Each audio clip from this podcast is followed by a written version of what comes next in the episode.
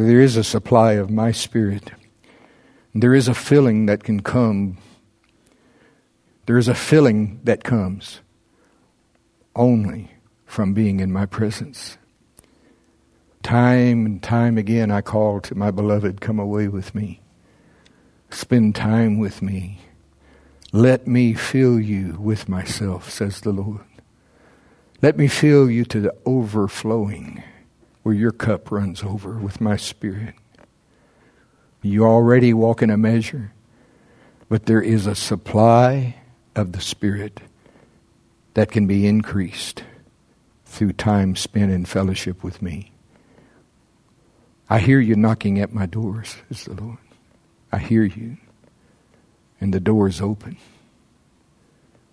Come on in. Come on in. Spend that time with me like the firstborn did. And you'll walk out with more bread than you ever thought you'd deliver. And we will see the revival. The whole world will see the revival that testifies to the truth that Jesus is raised from the dead. Jesus is Lord of all. Do not become weary in well doing.